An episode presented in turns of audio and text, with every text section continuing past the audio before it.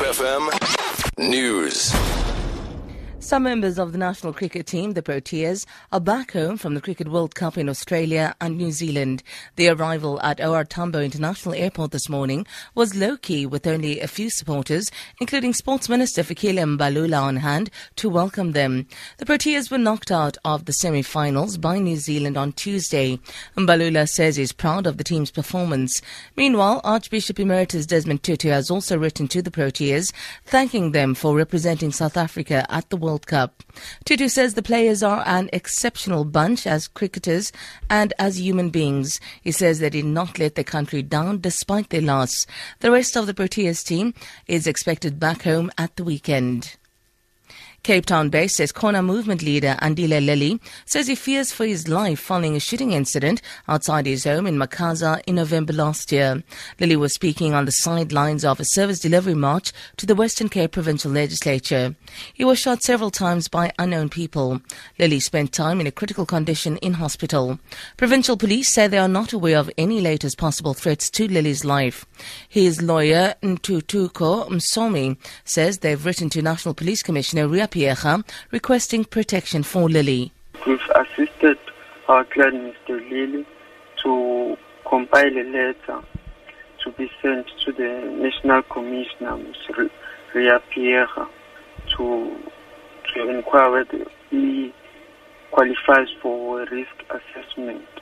And uh, the client has updated us that uh, members of the SAPS did come by his home uh, yesterday to conduct a risk assessment. Judgment in the case in which Eskom CEO Tshediso Matona is challenging his suspension will be handed down in the Labour Court in Johannesburg today. The Eskom board suspended Matona over two weeks ago with three other top executives after an independent inquiry was instituted into the power utilities affairs. Reports allege that the reason for the suspension is because Matona and his executives had initiated an audit into the parastatal's tender processes. A powerful explosion has caused the collapse of two buildings in Manhattan in New York, resulting in a fire and the shutting down of two blocks in the city. Acts of terrorism have been ruled out by authorities.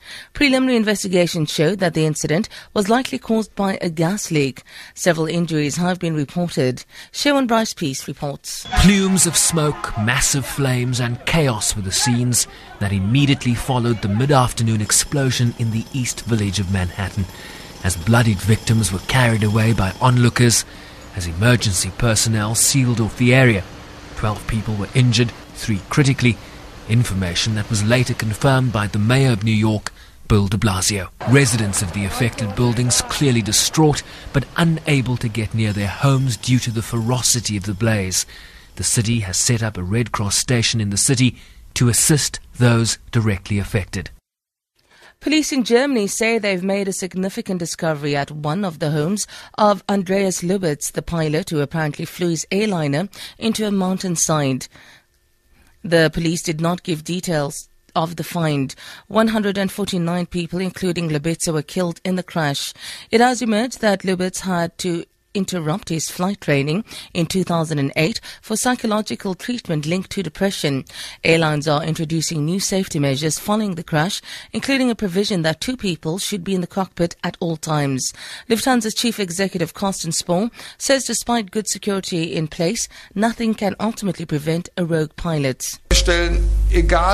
I would like to repeat, irrespective of your safety criteria, and even if it is very, very sophisticated, you can never exclude such an individual event. No system in the world would manage to do so.